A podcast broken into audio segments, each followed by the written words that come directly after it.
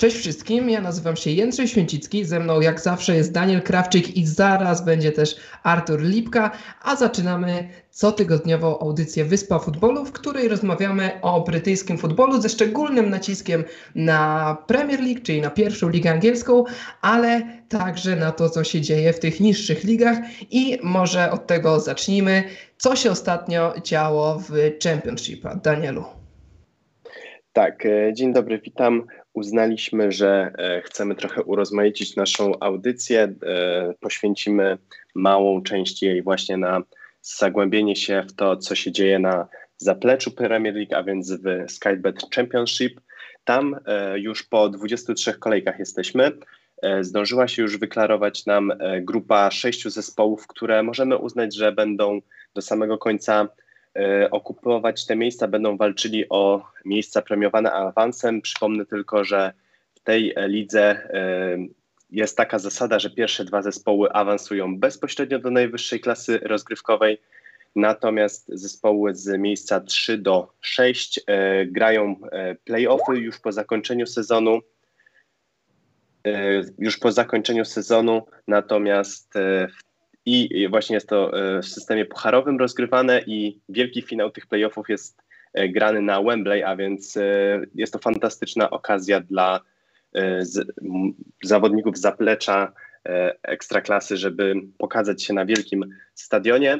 W tym sezonie w tej lidze lideruje zespół Norwich City, zespół, który w tamtym sezonie spadł właśnie z Premier League jak widzimy, mają e, ogromne ambicje, żeby w tym sezonie zagrać e, lepiej, żeby awansować z powrotem do elity. W tym zespole możemy również wy, wyróżnić kilku zawodników.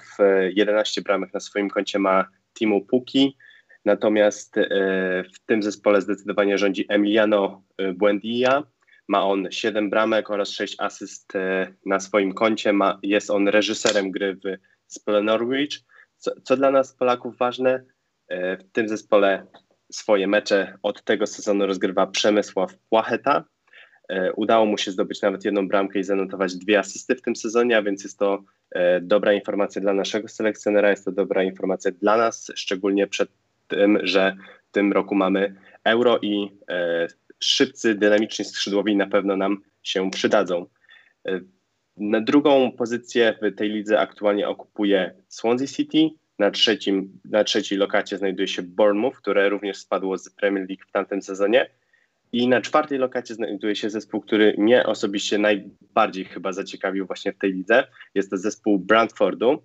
E, zespół Brentfordu już w poprzednim sezonie mógł awansować do elity, natomiast właśnie ten wielki finał na Wembley, finał w playoffów przegrał z drużyną Fulham, wynikiem Tamten 1 mecz, do 2. Jeżeli, jeżeli tak, tak? mogę ci się trochę tutaj e, wejść w słowo, oczywiście przepraszam za to.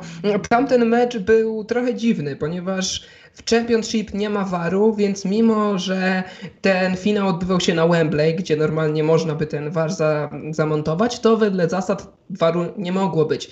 I to trochę przeszkodziło piłkarzom Brentford, którzy według mnie zostali niefajnie potraktowani przez sędziego, który był kurczę, no nie chcę powiedzieć stronniczy, ale naprawdę to tak wyglądało. Gdyby nie pomoc sędziego, to Fulham by nie awansowało. Brentford było po prostu drużyną lepszą przez y, właściwie 80 czy tam 75 minut. Y, Fulham powinno zejść, y, jeden z zawodników Fulham powinien zejść w trakcie spotkania za czerwoną kartką, ale niestety brak waru spowodował, że że to się wszystko tak potoczyło, że awansowało, awansował zespół Fulham, także bardzo dobrze, że Brentford próbuje jeszcze raz awansować i trzymamy kciuki, żeby w tym roku im się udało. Proszę bardzo, to, to bardzo ciekawe. Ja akurat tego meczu nie oglądałem, więc y, tych szczegółów nie kojarzyłem, a więc możemy powiedzieć, że w tym sezonie, y, gdyby był VAR, to w angielskiej elicie zamiast, y, byśmy mieli wymianę drużyn z, właśnie z Londynu, ponieważ przypomnę, że Brentford jest to dzielnica Londynu, a więc zamiast Fulham w elicie występowałby Brentford.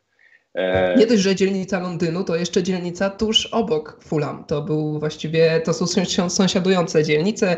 Między, oboma, między stadionami obu drużyn jest zaledwie kilka kilometrów, więc mielibyśmy po prostu malutką zmianę, jeśli chodzi o e, taką teren geograficzny. Tak jest. E, byśmy się przesunęli delikatnie bardziej na e, zachód Londynu z, ze stadionem. E, co jeszcze ciekawego jest w tej drużynie? Tej drużynie świetnie w tym sezonie idzie w Pucharze Ligi. Udało im się już pokonać cztery zespoły z zespoły z wyższej kategorii ligowej, a, a więc Premier League. Było to Southampton, było to Newcastle, wspomniane już w tej audycji Fulham E, natomiast już niedługo w półfinale tego pucharu spotkają się ze znacznie wyżej notowanym zespołem, z zespołem Jose Mourinho. I mam nadzieję, że będzie to ciekawe spotkanie. I szczerze mówiąc kibicuję im, bo gdyby taki zespół doszedł do finału e, Pucharu Ligi, to byłoby naprawdę coś niesamowitego, a ten zespół przypomnę tylko jeszcze, że jest e, świetnie za, za, zarządzany. Przed tym sezonem za ogromne pieniądze udało mi się sprzedać Oli Watkinsa, który świetnie teraz sobie radzi w Premier League, natomiast sprowadzili napastnika, który e, można powiedzieć, że godnie go zastępuje. Jest e, to Ivan Tajny, e, który strzelił już 16 bramek w tym sezonie, dołożył do tego 4 asysty i myślę, że jeśli awansują do Premier League, to również zrobi furorę w angielskiej elicie.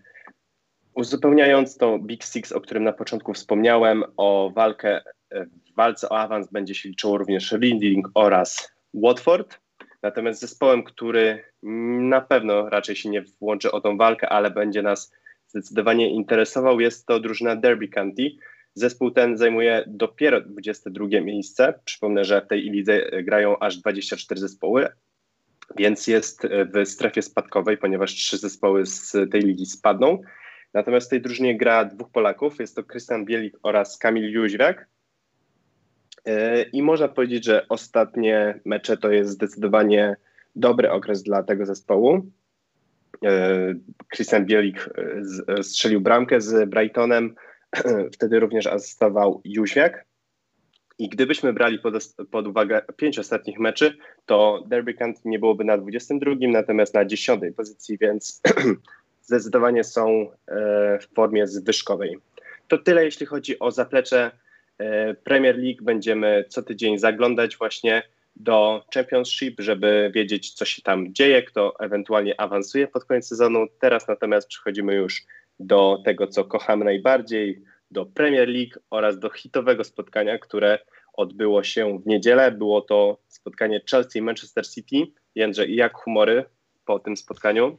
Zależy kto komu kibicuje. Ja nie mam zbyt dobrego humoru. To główne danie, które odbyło się w niedzielę, zdecydowanie nie mogło zadowalać kibiców Chelsea, ponieważ Chelsea przegrała ten mecz 1-3, a mogła przegrać nawet 0 do 5 czy 6. Naprawdę Chelsea zagrała absolutnie tragicznie. Jak ktoś lubi pozytywnie patrzeć na grę y, zespołu Franka Lamparda, to może powiedzieć, że przez pierwsze 10 minut piłkarze Chelsea coś próbowali zrobić. Przede wszystkim Pulisic i Timo Werner coś próbowali z piłką zrobić, ale to się wszystko skończyło po 10 minutach, a, a właściwie po 30 minutach już mieliśmy po meczu tak od samego początku.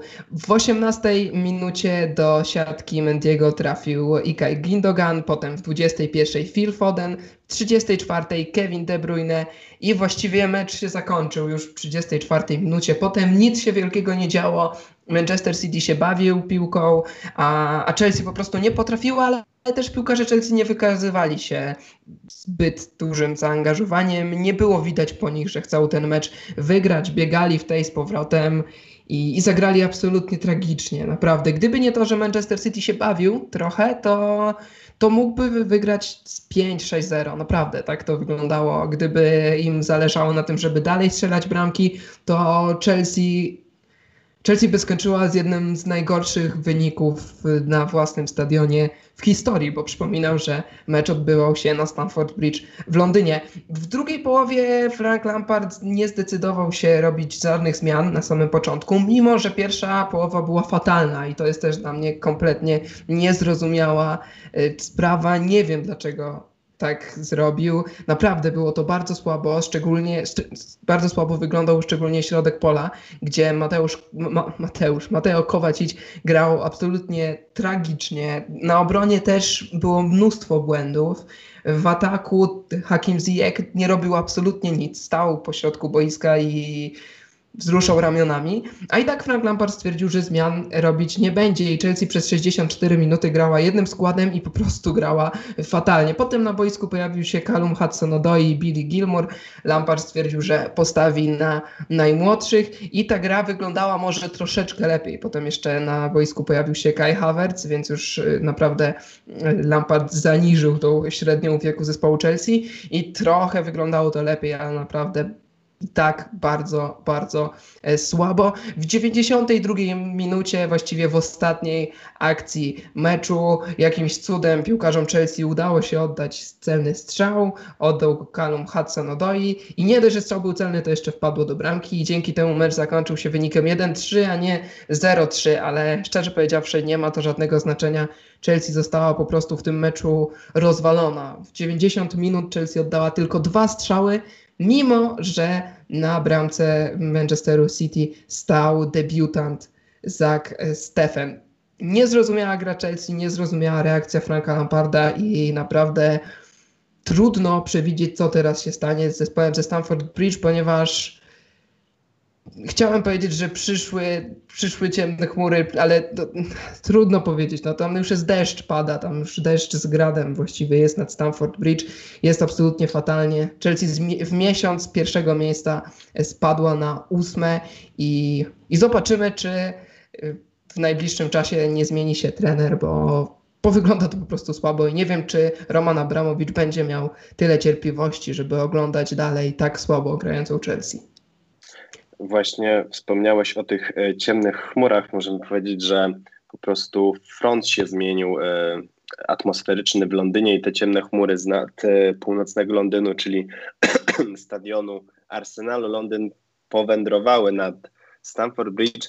Faktycznie zespół Franka Lamparda wygląda przede wszystkim słabo kondycyjnie, ponieważ gdy ten zespół w 60 minucie ja widziałem ich, że oni stoją przed własnym polem karnym na 30-40 metrze i jest po prostu zero pressingu, natomiast Manchester City robi to, co przy wyniku 3-0 robi im się najprzyjemniej, czyli po prostu rozgrywa piłkę, grają sobie w dziadka na obszarze połowy e, Chelsea Londyn i e, po prostu oni nic nie muszą. Oni tylko wtedy potrzebowali rozgrywać piłkę, ewentualnie strzelić czwartą bramkę i to byłoby wszystko w tym meczu. Natomiast Chelsea zero, e, zero w tamtym momencie zaangażowania, jakiegoś pressingu, chęci odmiany losu spotkania.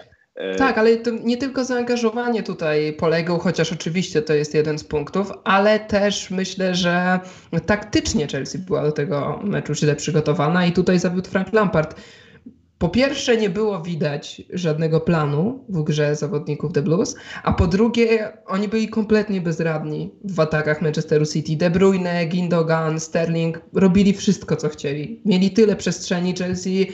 Ci obrońcy stali, patrzyli po prostu jak zawodnicy City wjeżdżają w ich pole karne i robią z nimi co chcą. Nawet Thiago Silva, którego przecież chwalimy, którego chwalą eksperci, zagrał w tym meczu bardzo źle. Nie wiedział, co się dzieje w ogóle przy tak ruchliwych, przy tak ruchliwych napastnikach, czy tam zawodnikach ofensywnych. Więc fu, bardzo źle to wygląda, naprawdę. I, I taktycznie, ale też to zaangażowanie i, i siła, o której wspomniałeś, Zobaczymy. Zobaczymy, jak to, jak to dalej się potoczy. Media tuż po meczu reagowały różnie. Niektórzy pisali, że Chelsea zwolni trenera, niektórzy, że nie. Teraz już wiemy, że najprawdopodobniej Frank Lampard dostanie jeszcze trochę czasu, żeby poukładać drużynę ale na pewno tego czasu już nie dostanie tak dużo i Chelsea musi teraz z marszu wejść w, na, na, na wyższy poziom, musi zacząć wygrywać, a, a to nie będzie łatwe, bo przed nimi niełatwy mecz z Fulham, niedługo też derby z Tottenhamem, a w lutym przecież wraca Liga Mistrzów, tam Chelsea musi się zmierzyć z Atletico Madryt, więc będzie naprawdę bardzo trudno Frankowi Lampardowi. Wydaje się, że najbliższe tygodnie będą decydujące. Jeżeli Chelsea nie wróci do wygrywania, to myślę, że już w lutym będziemy mieli innego trenera na Stamford Bridge, ale zobaczymy, jak to się potoczy. Na pewno będziemy Was informować i na pewno będziemy o tym dyskutować. Tak, e, teraz natomiast myślę, że możemy już powitać oficjalnie w audycji Artura Lipkę, dołączył do nas i tak. on na pewno będzie chciał powiedzieć o innym londyńskim zespole. Artur, oddaję Ci głos. Tak, yy, witam. Niestety na początku mnie być nie mogło przez złośliwość mojego komputera. Ale już dołączyłem. No i właśnie, e, mówiliście, że chmury zeszły z północnego Londynu do Stamford Bridge. No i to gadobicie nad Arsenalem to troszkę też ostatnio dotykało Tottenham, który o pa paru zeszłych meczach też nie mógł powiedzieć, kibice Kogutów nie mogli wspominać kolorowo. Natomiast teraz znowu wygrali i zajmują czwarte miejsce.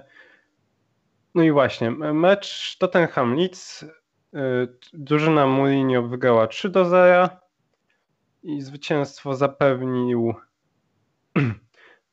właściwie zapewnili niezawodni y, Kan, Kane i Son, ale nie uprzedzając faktów, na początku meczu to drużyna przyjezdnych starała się zdobyć przepraszam, zdobyć tego pierwszego gola, ale zawodnicy bielscy no nie mogli się po prostu wgryźć w obronę Tottenhamu. No i, do, i dopiero w 29 minucie y, czekaliśmy na jakiegokolwiek gola.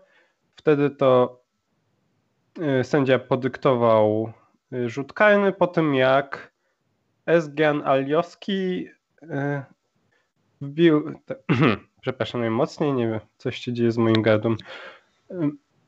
Egzalin Alioski sprowadził do parteru zawodnika Tottenhamu. I po konsultacji z VAR wtedy właśnie y, odgwizdano jedenastkę, którą nie zmarnował Harry Kane. Co prawda strzelił tak trochę słabo prosto w bramkę, ale na jego szczęście bramkarz Leeds y, rzucił się tak daleko, że jego nogi nie zdołały odbić piłki. Potem y, w końcówce pierwszej połowy, 43 minuta, no to właściwie bardzo znany nam schemat. Kane do, podaje do Sona, Son strzela. E, to była naprawdę ładna akcja, dośrodkowanie z prawego skrzydła i Son tak zmieścił piłkę tuż pod bramkarzem. E, I potem w 50 minucie e, bramka decydująca na 3 do 0, kiedy to z rzutu rożnego rzut rożny wykonał Son, prosto na głowę Tobiego Alderweidera, który to nie miał problemów strzelić gola z główki. Mm, co prawda bramkarz y, zdołał złapać piłkę, ale y, zegarek sędziego zapikał, że w sensie technologia goal line, że piłka minęła całościowo linię bramkową. I to właściwie byłoby na tyle. Potem to już zawodnicy Tottenhamu nie za bardzo chcieli właściwie już ruszać do ataku. E, piłkarze Leeds też nie za bardzo dawali radę co zagarzyć poważnie e, Tottenhamowi. Jeszcze warte wspomnienia jest czerwona kartka dla Mata Doherty'ego, który e, dostał drugą żółtą kartkę po nadepnięciu rywala na kostkę. Tu Mourinho był tak, bardzo na niego zły, bo to było kompletnie bezsensowne. Tak, be, bez, tak bezsensowne, tak. To już była właściwie ostatnia minuta i on nagle tak po prostu stanął na e, stopie przeciwnika. To, to co mówisz, bezsensowne. No tak, chciałem Jednym słowem... powiedzieć, że e, mhm. sorry, że przerywam. E, chciałem powiedzieć, że prawych obrońców nie ma zbyt inteligentnych właśnie Jose Mourinho. E, pamiętamy kilka kolejek temu e, a Aurier e, fauluje bez sensu w polu karnym teraz, natomiast Matt Doherty już w doliczonym czasie gry łapie drugą żółtą kartkę. Naprawdę trzeba było to odpuścić. Wynik mega komfortowy, natomiast on e, zaatakował z, ze zbytnią agresją zawodnika Leeds i myślę, że słusznie wyleciał z tego boiska, bo takie zachowania trzeba po prostu tępić. Tak. Mhm. No i ja tyle do dodania mam, że oglądaliśmy tą typową drużynę Mourinho, tylko że zwycięską, bo tutaj ta jego taktyka dała radę z przeciwko Leeds. oddali piłkę przeciwnikowi, który z, no tak nie za bardzo potem, znaczy potrafili coś z nią zrobić, ale wszystkie działania e, drużyny Bielsy były po prostu blokowane.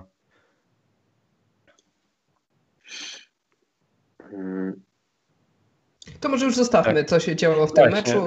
Tam różne, różne humory w Londynie. Kibice Arsenalu odżywają, kibice Tottenhamu dalej żyją nadzieją, że mm, Tottenhamowi uda się przynajmniej powalczyć o mistrzostwo, a kibice Chelsea się łapią za głowę, ale zostawmy Londyn, ponieważ nie tylko Londynem żyje Wielka Brytania.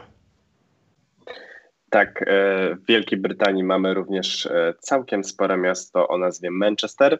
Tam na stadion Old Trafford przyjechała drużyna e, Aston Villa, Aston drużyna Dina Smitha, która w tym sezonie mm, bardzo dobrze sobie radzi. W tamtym prawie spadła, natomiast w tym jest bardzo solidna. Zrobili kilka fajnych transferów, między innymi wcześniej wspomniany Oli Watkins i to wszystko daje swoje efekty, ponieważ potrafią w, taki, w meczu z tak wielką marką jak Manchester United stworzyć naprawdę niesamowite widowisko. Moim zdaniem było to jedno z najlepszych spotkań w tym sezonie. Od pierwszej do 90 minuty niesamowite tempo. Zawodnicy obydwu drużyn w tym spotkaniu łącznie stworzyli 34 sytuacje y, bram, bramkowe. Wiadomo, wszystkich nie mogli wykorzystać, natomiast zacznijmy od początku. Y, w pierwszej połowie zaczęło się od podania Bruno Fernandesa do Marsiala. Ten e, ściął delikatnie z piłką do środka i z 16 metra strzelał na bramkę strzeżoną przez Emiliano Martineza. W tym strzale próbował mu jeszcze przeszkodzić jego rodak, Paul Pogba, natomiast piłka delikatnie minęła jego nogi, nie minęła natomiast rąk bramkarza De Villans i było, po tym strzale był jedynie rzut rożny. Chwilę później Aston Villa odegrała się e, wolejem Magginiego, tam świetnym refleksem popisał się Dawid Deha. Natomiast tego refleksu zabrakło już e, wcześniej wspomnianemu Emiliano Martinezowi przy strzale głową Martiala. Francuz strzelił, e, musiał się delikatnie schylić po to, by precyzyjnie piłkę umieścić w bramce i Czerwone Diabły dzięki temu schodziły na przerwę prowadząc 1 e, do 0.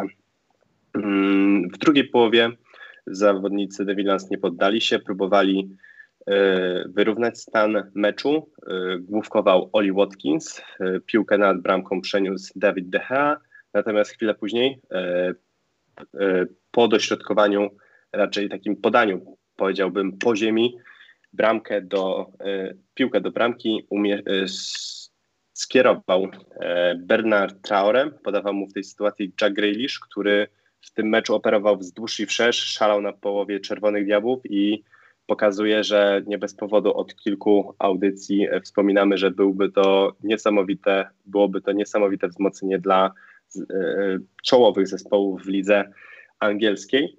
Natomiast wynik 1 do 1 nie utrzymał się zbyt długo, ponieważ już po trzech minutach sędzia Mike Oliver podyktował rzut karny dla drużyny Czerwonych Diabłów.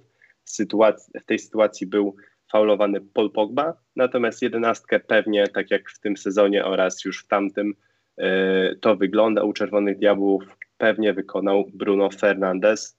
Uderzył w lewy róg bramki, piłka nie do obronienia dla Emiliano Martineza i takim wynikiem już e, to spotkanie się zakończyło. E, jak już wspomniałem o Bruno Fernandesie, to chciałbym powiedzieć o takiej statystyce.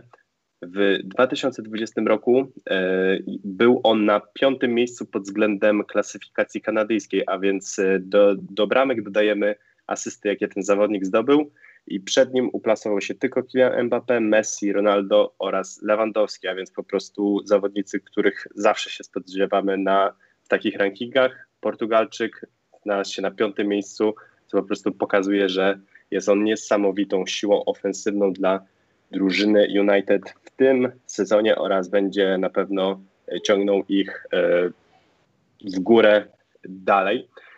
E, panowie, jak Wam się podobało to spotkanie? Ja chciałbym powiedzieć, że po raz kolejny fajnie zagrał Paul Pogba, który e, operuje w tych meczach bardziej z lewej strony, natomiast Bruno Fernandes stara się grać z prawej, dzięki temu fajnie naprawdę dzielą obowiązki między sobą tych kreatywnych akcji Dobry mecz był, to prawda, zgadzam się I, i, i rzeczywiście to, na co zwracasz uwagę, czyli na Pola Pogba, myślę, że to jest kluczowe w grze Manchester United, który bardzo długo był uzależniony tylko i wyłącznie od Fernandesza i rzeczywiście naprawdę tam jakby jak, jak on nie zagrał, to nikt tam nie umiał zagrać. A teraz Pogba właściwie tuż po tym, jak jego agent wypowiedział skandaliczne słowa, że w, tr w trakcie sezonu, że Paul Pogba już kończy swoją karierę w Manchesterze United, to przypomniało mu się, że jednak umie grać w piłkę i naprawdę dobrze to wygląda i kibice United, którzy teraz mówią o mistrzostwie dla ich drużyny, nie brzmią tak bardzo absurdalnie, ponieważ w tak nieprzewidywalnym sezonie, w którym Chelsea, City, Liverpool, Leicester tak samo regularnie gubią punkty, Myślę, że może im się to udać. Nie wiem, czy tak będzie, ale, ale grają naprawdę nieźle i mają coś, czego nie mają pozostałe drużyny, czyli farta po prostu. Najzwyczajniej w świecie tutaj też mieli dużo szczęścia, bo karny był taki na styku, mógł sędzia podyktować, mógł nie podyktować. Zdecydował się na to, że gwizdnie i nie można chyba się bardzo o to kłócić. Wydaje się, że mały kontakt był, ale jakby nie gwizdnął, to też raczej byśmy się o to nie kłócili. Tak czy inaczej, widać, że Manchester United ma w tym momencie, jest zdecydowanie nad formą, że to wygląda bardzo dobrze i, i tyle. Mecz był dobry, szkoda Aston Villa, bo gdyby nie ten pechowy i kontrowersyjny karny, to wywieźliby przynajmniej jeden punkt, a mogli wywieźć nawet dwa, bo, znaczy nawet trzy, bo grali naprawdę przyzwoicie. Nie wiem, czy jeszcze Artur masz coś do tak, dodania? E, no ja Widzę, że czas nas bardzo goni. Tak, e, co najwyżej tyle, że obrona United nałapała dość sporo żółtych kartek, aż trzech z czterech obrońców. To tak, no teraz zakończyło się to szczęśliwie, ale jak tak dalej będą robić, to wkrótce się to wysypie parę zawodników przez właśnie kartki. Bo tam nie do końca akurat jest pewność w tej obronie, co by nie mówić o Manchesterze United. Ta obrona nie jest najlepsza i na razie funkcjonuje i na razie nie jest najgorzej, ale to może być taka pięta Achillesowa. Nawet dobrze, że o tym powiedziałeś. Myślę, że to, to może być coś, co zadecyduje o, o przyszłości y, tej drużyny w tym sezonie nawet, o, o, to, o czymś, co może zadecydować w walce o mistrzostwo, bo nie mamy tam zbyt dużo pewniaków. Wiadomo, jest Aaron van Bissaka, który jest bardzo chwalony, ale raczej za grę ofensywną. A jeśli chodzi o grę defensywną, to mamy, nie mamy takiego pewniaka. Harry Maguire gra w kratkę, Luke Shaw to kolejny zawodnik, który bardziej skupia się na ataku niż na obronie i drugi obrońca środkowy w United jest niepewny, tak? bo mamy tutaj Bajego, yy, mamy czasami jeszcze pojawiają się młodzi zawodnicy ze szkółki Manchester United, którzy też nie są zbyt pewni. Tak mówię tu o Twanzebe, prawda? On grał chyba na środkowej obronie w tym sezonie, jeżeli się nie mylę. I zobaczymy, jak to wszystko tam w ogólnym rozrachunku wyjdzie. Jest to trochę taka pięta Achillesowa. W tym momencie wszystko to spina Harry Maguire, który naprawdę gra dobrze. Po słabym początku sezonu teraz wyszedł na prostą i jest takim liderem prawdziwym o defensywy Manchester United. Ale jak będzie z resztą, zobaczymy. Myślę, że tutaj też e, duże znaczenie ma e, gra Scotta McTominaya, który, który też powinien spinać jakąś tę tą obronę z, z atakiem, a to jest u niego różnie. On gra bardzo w. Jeden mecz dobrze, jeden słabo. Zobaczymy. W tym momencie Manchester United ma tyle samo punktów co Liverpool i jeżeli wygra zaległe spotkanie, to będzie samotnym liderem, będzie miał trzy punkty przewagi nad, nad Reds, więc może być naprawdę ciekawie. Nie spodziewalibyśmy się tego, prawda? Absolutnie. Nie. Tak więc można powiedzieć, że właśnie jeden z tych największych, e, właściwie e, e, najbardziej chimerycznych zespołów tak wysoko zaszedł, to no niespodzianka. Niespodzianka, panowie, czy przyszedł już czas, żebyśmy pochwalili Olego Nara Solskiera, czy jeszcze nie? Bo kibice ja, United się ja, domagają. Ja, ja go dopiero pochwalę po ostatnim meczu. w tym, United... w tym sezonie mhm. tak. Myślę, że w tym sezonie um, naprawdę musimy bardzo oszczędnie z jakimikolwiek pochwałami lub właśnie jakąś nagonką, bo jak widzimy, e, każdy zespół potrafi w, w przeciągu 3-4 kolejek w ogóle obrócić swoje, e, swoją formę od 180 stopni i nagle spaść właśnie te kilka pozycji lub awansować, więc na razie nic nie mówmy o sympatycznym Norwegu. Dobrze, dobrze. To trochę się z Wami zgadzam, ale jednak trzeba docenić to, co robi w Manchesterze United. Ja nie jestem, prywatnie nie jestem wielkim fanem tej drużyny, ale od porażki w Lidze Mistrzów z Red Bull Salzburg właściwie, znaczy nie, nie właściwie, po prostu nie przegrali żadnego meczu. Remisy z Manchesterem City i z Leicester City i wygrane z Sheffield, Leeds, Evertonem, Wolverhamptonem i Aston Villą, więc trzeba ich pochwalić, ale przed nimi kilka naprawdę trudnych spotkań. Między innymi w środę zagrają w półfinale Pucharu Ligi z Manchesterem City. Potem 17 stycznia czeka ich mecz z Liverpoolem a potem pod koniec miesiąca zagrają na Emirates z Arsenalem, a jeszcze na początku lutego czeka ich mecz z Southamptonem i z Evertonem. Wszystko to są drużyny naprawdę topowe i możemy się tak umówić, że jeżeli do tego momentu utrzymają formę, no to po tym 6 lutego będziemy chwalić Ole Gunnara Solskiera. Może nie za bardzo, na to się wstrzymamy do końca sezonu, ale kilka ciepłych słów pewnie trzeba będzie o nim powiedzieć. Zobaczymy, czy im się to uda. Duża stawka być pochwalonym w naszej audycji, więc, więc tak to będzie. Czy jeszcze mamy jakieś słowa, komentarze o Manchesterze United i Aston Villa, o której w sumie nie, mówiliśmy? Czy już przechodzimy Myśl, do kolejnego spotkania? Myślę, że możemy już powiedzieć o tych łzach szczęścia, które popłynęły po spotkaniu Southampton-Liverpool, ale jak się skończy, ale czyje były to łzy, to powie nam dokładnie Jędrzej. Dobrze, czy my się słyszymy? Dobrze, tak jeszcze tak. chciałem się upewnić. Dobra, dobra. Jak zwykle oczywiście nasze audycje są nadawane z naszych mieszkań, nie ze studia, dlatego się upewniam, bo, bo czasami po prostu internet mi nie działa. Mm, ale skoro do, dobrze mnie słychać, to możemy y, zaczynać, a właściwie kontynuować. Zły to był mecz dla Liverpoolu, przede wszystkim to trzeba powiedzieć na samym początku. Już w drugiej minucie po asyście Jamesa Warda-Prowse'a do siatki Alisona trafił dany Inks, były zawodnik Liverpoolu, który w tym klubie właściwie nic nie zrobił. Przyszedł jako duża nadzieja. Ludzie myśleli, że będzie podstawowym napastnikiem albo chociaż dobrym zmiennikiem, takim jakim teraz jest chociażby Olivier Giroud w Chelsea czy Edinson Cavani w Manchesterze United. Tak się nie stało. Ings praktycznie nie strzelał w ogóle dla Tottenhamu i szybko, y, dla Liverpoolu oczywiście, i szybko się z tym klubem pożegnał. Przeszedł do Southamptonu, w którym strzela jak na zawołanie. To też chyba mówiliśmy nieraz, że jest to zawodnik absolutnie nie do zastąpienia na St. Mary's Stadium i tak było też w tym meczu, już w drugiej minucie otworzył wynik spotkania i potem teoretycznie Liverpool próbował te straty odrabiać. Miał dobrą sytuację, ponieważ minut pozostało bardzo dużo. Właściwie mieli całe spotkanie, żeby ten wynik odwrócić, ale nie za bardzo mieli pomysł, jak to zrobić. W całym meczu oddali 17 strzałów, ale tylko jeden był z tych strzałów celny, co jest zaskakujące, ponieważ na bramce Southamptonu stał Fraser Forster, który od dawna nie grał w Premier League. On zastępował kontuzjowanego McCarthy'ego i wydawało się, że to jest dobry moment, żeby takiego bramkarza sprawdzić po prostu. Jeżeli ktoś siedzi miesiącami na ławce rezerwowych, to nie jest dobrze przygotowany do meczu, nawet jakby bardzo ciężko trenował. Piłkarze Liverpoolu chcieli go sprawdzić, ale nie wiedzieli trochę y, jak. Kolejne bardzo słabe, bardzo słaby mecz Mohameda Salaha, który właściwie był, albo go nie było widać na boisku, a jak już się pojawił, to robił coś dziwnego, nieudanego, niezrozumiałego dla mnie i dla swoich kolegów, więc on jest taką osobą numer jeden, która zawiodła w zespole Liverpoolu. Poza tym bardzo słaby mecz Trenta Aleksandra Arnolda. To on nie pokrył danego Inksa, to on zawalił przy bramce, a potem był kompletnie bezproduktywny w ataku. Przytoczę może jego statystyki, ponieważ one pokazują wszystko o, o meczu tego zawodnika po prostu.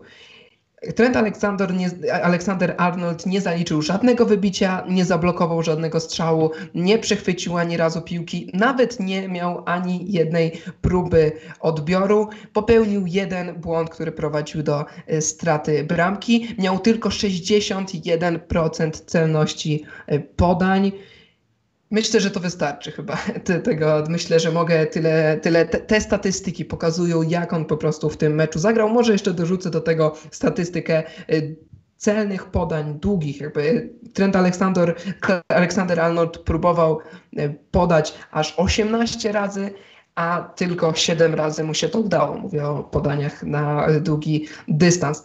Mm, poza tym Liverpool trudno powiedzieć, kto jeszcze tak bardzo zawinił w tym meczu, ale Wydaje się, że atak tak nie funkcjonował po prostu. Liverpool nie ma już tyle szczęścia, co w zeszłym sezonie.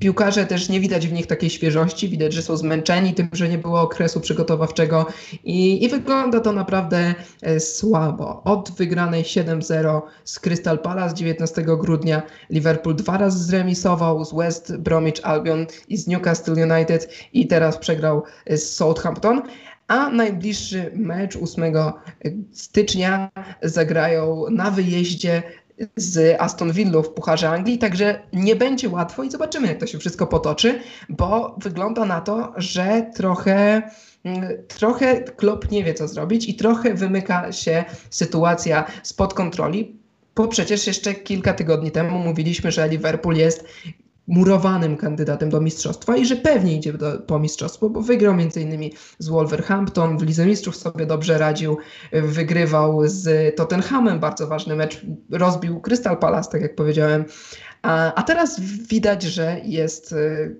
że, że, że, jest jakieś, jakoś się zawodnicy pogubili i zobaczymy, jak to wszystko dalej będzie wyglądało. Wydaje się, że dopóki Mohamed Salah, Sadio Mane nie odzyskają formy, to będzie Liverpoolowi bardzo, bardzo trudno. Ale zacząłeś od tych West, to może przejdźmy do tego, czyli do, do gry Southampton. Mówiłem już o Forsterze, którego można pochwalić, ale w sumie też nie miał za dużo pracy, ale, ale bardzo dobry mecz takich liderów tego zespołu, czyli Jamesa Warda Prowsa i danego Inksa oraz Stewarda Armstronga. Ponadto to, z czego my możemy być zadowoleni, to bardzo dobra gra obrona, na której przecież mamy swojego reprezentanta Janka Bednarka. On i współpraca Bednarka ze Stevensem, Walkerem, Walkerem Petersem i Bertrandem wyglądała po prostu świetnie. I, I to, że Liverpool oddał 17 strzałów i tylko jeden celny, to właśnie między innymi zasługa Polaka i możemy być z tego naprawdę dumni i zadowoleni. Artur mówił o euro zbliża... nie, Daniel mówił o euro zbliżającym się i to jest kolejny plusik, to jest kolejna rzecz, mm, dzięki której możemy myśleć pozytywnie o zbliżającej się imprezie sportowej w całej Europie oczywiście, bo to pierwsze euro takie. Mm, jeśli chodzi o te łzy, o których wspomniałeś, to oczywiście łzy trenera Southamptonu Ralfa Hasenhytla, który, który po prostu nie mógł pohamować się ze szczęściem po tym spotkaniu. Dla mnie to była po prostu jego taka radość, bo widzi, że klub, który, którego, który trenuje, ale też klub, który zrewolucjonizował, klub, który, po, który przegrał 9-0 z Leicester City w zeszłym sezonie i potem przeszedł całkowitą zmianę, przeszedł rewolucję, teraz bije się jak równy z równym z takimi klubami jak Chelsea, Manchester United czy Manchester City i pokonuje mistrza Anglii, lidera Liverpool. Bardzo ładny to był obrazek i myślę, że wszyscy wszystkim się to podobało, wszyscy się uśmiechnęli. Myślę, że nawet kibice Liverpoolu tutaj na Ralfa Hasenhüttla nie są źli, że nie podał ręki Klopowi, tylko rozumieją jego wzruszenie. Bardzo ładny obrazek i, i naprawdę Southampton to jest drużyna, która może się podobać i jeżeli ktoś nie ma ulubionego klubu, to Southampton jest dobrym kandydatem, bo gra ładną piłkę i, i naprawdę przyjemność oglądać taką drużynę. Nie wiem, czy się tutaj ja, ze mną zgodzicie, ja ale myślę, że pory... tak. Tak, ja właśnie dlatego Southampton w tym sezonie mega kibicuję ze względu właśnie na Bednarka i ze względu na ten projekt, który e, umówmy się, e, nie mają zbyt wielu e, funduszy, natomiast bardzo konsekwentnie budują, budują ten klub. Co chciałem jeszcze powiedzieć o drugim niemieckim szkoleniowcu, że Jurgen Klopp na pewno z niecierpliwością zagląda do pokoju rehabilitantów, ponieważ widać, że z przodu zaczęło brakować tego, którego e, na którego tak dużo byśmy nie stawiali przed tym sezonie, a Diogo Szoty nie ma go już od kilku spotkań, a on natomiast na początku tego sezonu gwarantował nieprzewidywalność e, w tej pierwszej linii, więc myślę, że Jurgen Klopp liczy na szybki jego powrót, tak jak oczywiście Virgila van Dijk'a oraz e, Joe Gomeza, jego etatowych tak, środkowych To, tak, tak to wyglądało, znowu ci przerwałem, przepraszam, to niestety przez to, że nie siedzimy razem w studiu, to, to tak to wszystko wygląda, a tylko dokończę na szybko e, to, co powiedziałeś, pociągnę właściwie.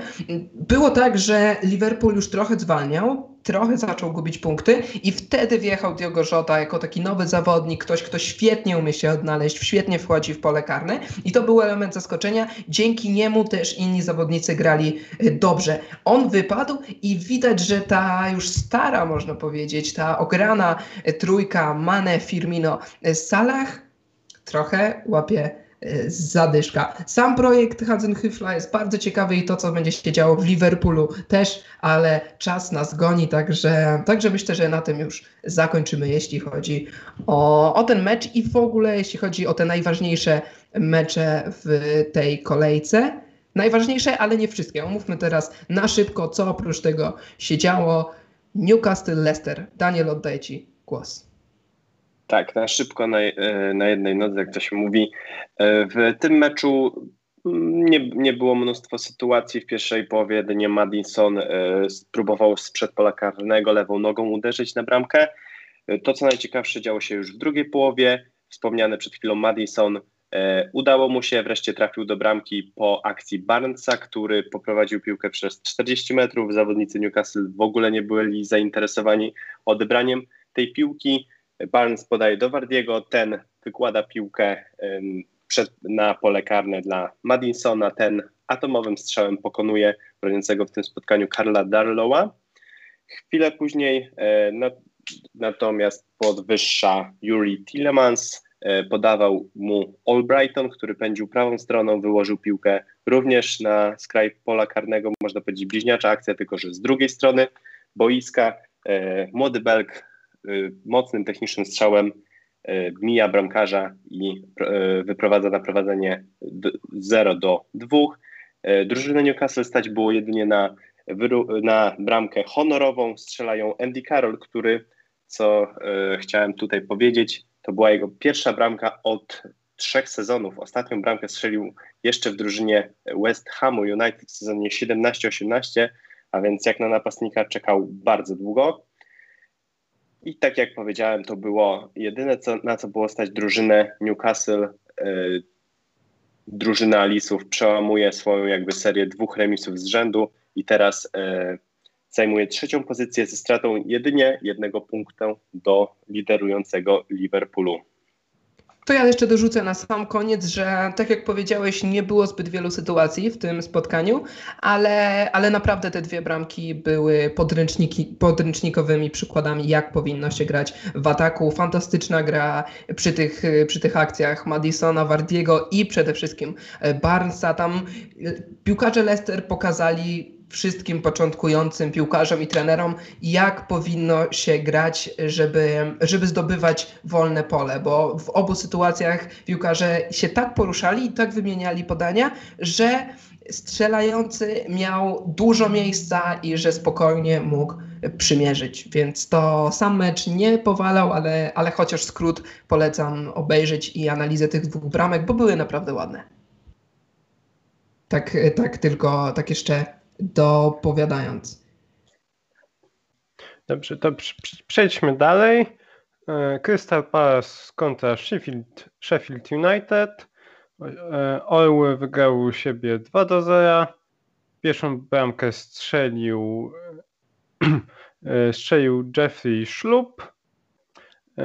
Drugą to już na samym początku meczu w czwartej minucie.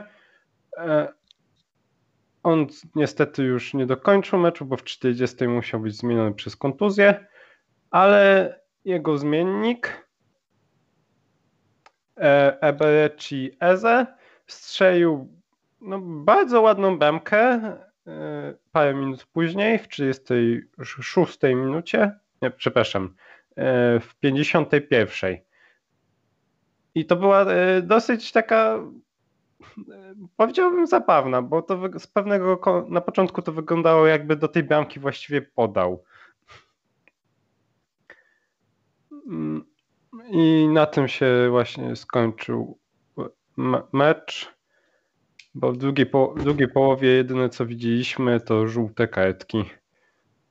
To nie był mecz, który jakoś bardzo porywał, także chyba tak. nie będziemy się nad nim dłużej zatrzymywać i przejdziemy do spotkania Brighton z Wolverhampton. To było ciekawe spotkanie. Ja stwierdziłem, że nie będę go oglądał, bo takie słabe drużyny, znaczy słabe, średnie drużyny, że będzie nuda i nie włączyłem w pierwszej połowie. Dopiero pod koniec pierwszej połowy włączyłem, jak już widziałem, co tam się dzieje, ale właśnie przejdźmy do tego. Mecz zaczął się bardzo dobrze dla Brighton, co mogło być małym zaskoczeniem, bo jednak tutaj, jakbyśmy mieli wybierać faworyta, to wskazalibyśmy na Wilki. Mimo wszystko zaczęło się to dobrze dla gospodarstwa gospodarzy do siatki Wolves trafił Aaron Connolly. Radość zespołu MEF nie trwała zbyt długo, bo po 6 minutach w 19 minucie do bramkę dla Wolves strzelił Romain Saiz, który, dla, dla którego to już jest kolejna bramka w kolejnym meczu, więc on wraca do dobrej formy. Pamiętamy, na początku sezonu grał bardzo dobrze, potem miał chwilę, kiedy w ogóle nie grał, został wygryziony ze składu, a teraz wrócił do regularnej gry. Tuż przed przerwą Wolves strzeliło dwie bramki na początku samobójczą, bardzo taką śmieszną, ale absurdalną bramkę strzelił Dan Bern. Piłka się od niego odbiła tak bardzo niefortunnie i, i trochę nie miał co zrobić. To trochę mu współczuję, i, ale tak czy inaczej zrobiło się 2-1 dla Wolves, a potem w 44 minucie mieliśmy ewidentnego karnego, którego sprokurował znowu Dan Bern to nie był jego mecz na pewno, y, a karnego na bramkę zamienił Ruben Neves.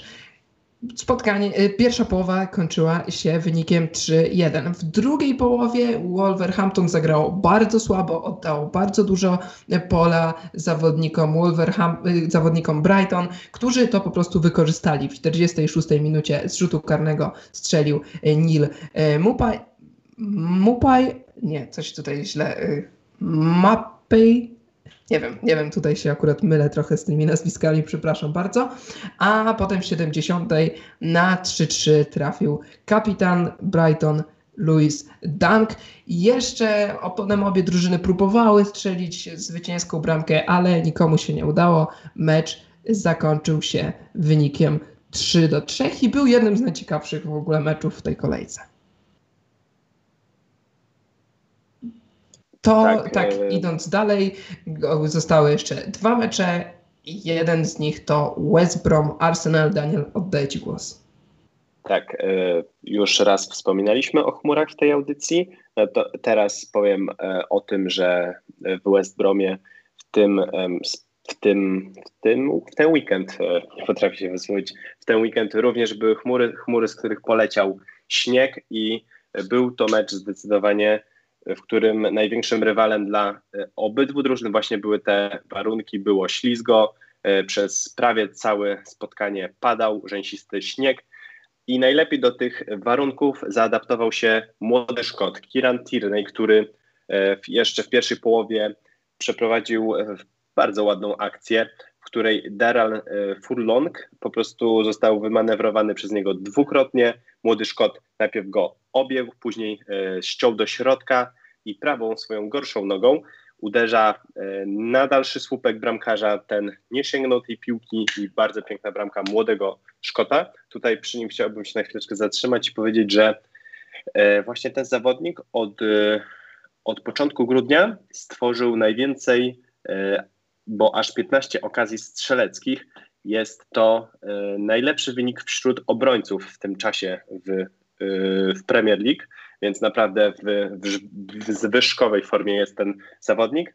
W pierwszej połowie swoją bramkę strzelił kolejny młodziak z drużyny Mikela Artety, Bukayo Saka. Yy, ta akcja to była zdecydowanie akcja meczu. Świetna kombinacja między Lagazetem, Smith Roadem oraz właśnie wspomnianym Saką. Strzela yy, i yy, dzięki temu drużyna Arsenalu schodziła na przerwę prowadząc 0 do 2. Do 2. Dwie kolejne bramki dorzucił w drugiej połowie Francuz Alexandre Lacazette. W pierwszej sytuacji był to, można powiedzieć, ping-pong, ponieważ po dośrodkowaniu Saki obrońca, obrońca West Bromu uderzył Akanji, szukałem tego nazwiska, obrońca West Bromu Akanji najpierw e, strzelił w słupek własnej bramki, później do piłki dopadł Smith Rowe. E, wtedy jeszcze udało się wyblokować, natomiast po tej sytuacji ta trafia pod nogi Francuza i on pewnym strzałem po ziemi e, strzela tą trzecią bramkę. Chwileczkę później dostał dośrodkowanie z lewej strony i tym razem strzelił bramkę kolanem. Tutaj muszę wspomnieć o wybornej formie właśnie Francuza, na którego bardzo narzekaliśmy od początku tego sezonu mówiliśmy, że Arsenal nie ma napastnika, natomiast on teraz pokazuje, że ten napastnik jednak się znalazł, y, jednak jest na boisku, ponieważ w czterech ostatnich meczach strzelił cztery bramki i zdecydowanie, tak jak Kieran Tierney jest w dobrej formie, Arsenal dzięki trzem kolejnym zwycięstwom awansował z 15 na 11 pozycję i co najważniejsze traci tylko trzy oczka do Chelsea, która jest na pozycji ósmej, a więc widzimy ten ścisk w Premier League jest ogromny, można w ciągu trzech kolejek awansować i z drużyny, która była wyśmiewana i y, tak żartobliwie predysponowana do spadku, y, o walkę o utrzymanie. Teraz już y, z powrotem Arsenal może myśleć o europejskich nawet pucharach.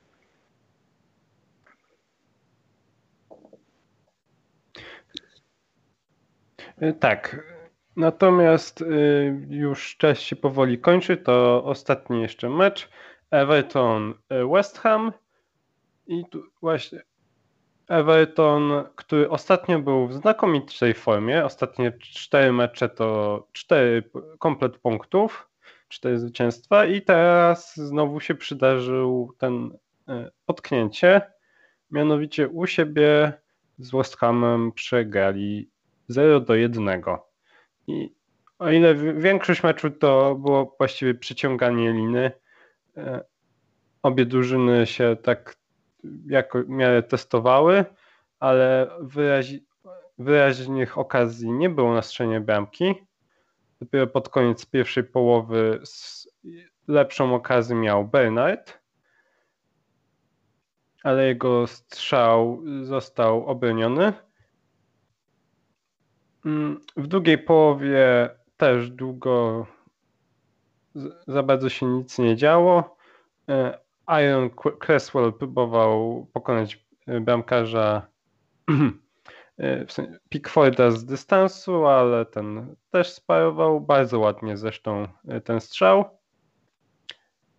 I o ile w poprzednim meczu wspomniałeś ping-pongu, to to był swoisty pinball. Kto grał w tą grę na starszych komputerach, ten wie na czym polega. Mianowicie piłka tak się dziwnie odbijała, odbijała od y, paru zawodników w polu karnym, że trafiła do bramki. W 86 minucie, a strzelcem gola był Tomasz Szusek. Jeszcze pod koniec meczu miał y, swoją okazję miał Lanzini, ale przestrzelił. Wymawianie, wymawianie nazwisk to nie jest nasza dobra strona, może kiedyś się nauczymy. Co audycja to inna wersja tego nazwiska, mimo że przecież to zawodnik ze Słowacji, więc dla nas, dla Polaków nie powinno być to trudne, a i tak zawsze mamy z tym problem. Ja będę się upierał, że powinno mówić się Sołczek, ale tutaj każdy mówi inaczej. I jedziemy dalej, ponieważ zostały nam dosłownie 4 minutki, więc zerknijmy to na to, co się dzieje w tabeli Premier League, a potem na to, co czeka nas w najbliższym najbliższych dniach. Zacznijmy od tabeli. Liderem, tak jak mówiłem wcześniej, jest Liverpool, który ma 33 punkty, zanim e, czwórkę uzupełniają Manchester United, Leicester i Tottenham. Z tym, że Manchester United i Tottenham mają jeden mecz mniej. Gdyby udało im się te mecze wygrać, to wtedy United powędrowałoby na e, pierwsze miejsce, a z kolei Leicester na miejsce trzecie. E, za nimi na miejscu piątym jest Manchester City, dalej Southampton, Everton, Aston Villa, a dziesiątkę uzupełniają Chelsea i West Ham. Jeśli chodzi o strefę spadkową, tutaj oczywiście ostatnie miejsce należy do Sheffield United i do tego trzeba się przyzwyczaić, bo to raczej się już nie zmieni. Nad nimi West Brom 8 punktów i Fulham 11. 17 miejsce zajmuje Brighton i ma tylko 14 punktów.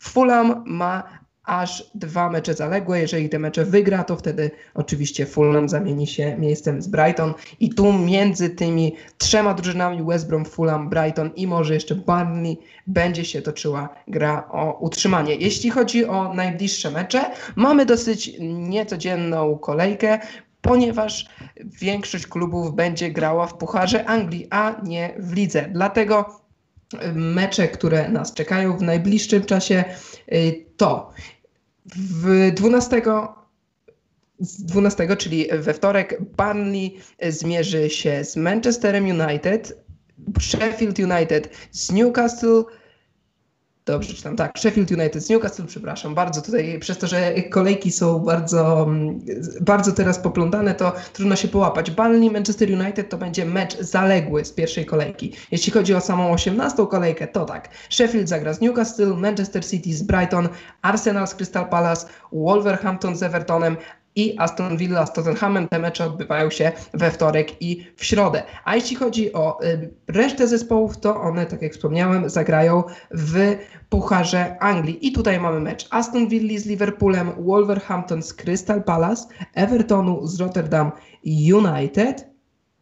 Y, Fulham zagra z Queen's Park Rangers, West Brom z y, Blackpool, Sheffield United z Bristol Rovers, Leicester City ze Stoke City, Arsenal z Newcastle, Manchester United z Watfordem, Southampton, Shrewsbury Town, Leeds United z Crawley Town, Chelsea z Morecambe, z Morecambe e, Man Manchester City z Birmingham, Tottenham z Marine, West Ham ze Stockport County, a Brighton z Newport County. Wymieniłem tylko i wyłącznie drużynę z Premier League. Oprócz tego mamy jeszcze spotkania pomiędzy drużynami z drugiej i trzeciej ligi. Będzie co oglądać w najbliższych dniach, ale na dzisiaj musimy już kończyć. Zostało nam dosłownie 30 sekund, także chyba się już pożegnamy. Zdążyliśmy wszystko omówić. Za tydzień oczywiście wrócimy do meczy ligowych, do meczów ligowych. Najprawdopodobniej powiemy też kilka słów o meczach pucharowych. Jeżeli coś ciekawego się wydarzy, to na pewno o tym wspomnimy. A na dziś to tyle. To była audycja Wyspa Futbolu. Z Wami jak zawsze trzyosobowy y, skład. Artur Lipka. Może teraz y, nie tak, wiem, czy Artur chcesz się jestem, pożegnać. Jestem, jestem. Dziękuję bardzo za słuchanie. Daniel Krawczyk i ja, Jędrzej Święcicki, a realizował nas jak zawsze Krzysztof Olesiewicz. Do usłyszenia za tydzień.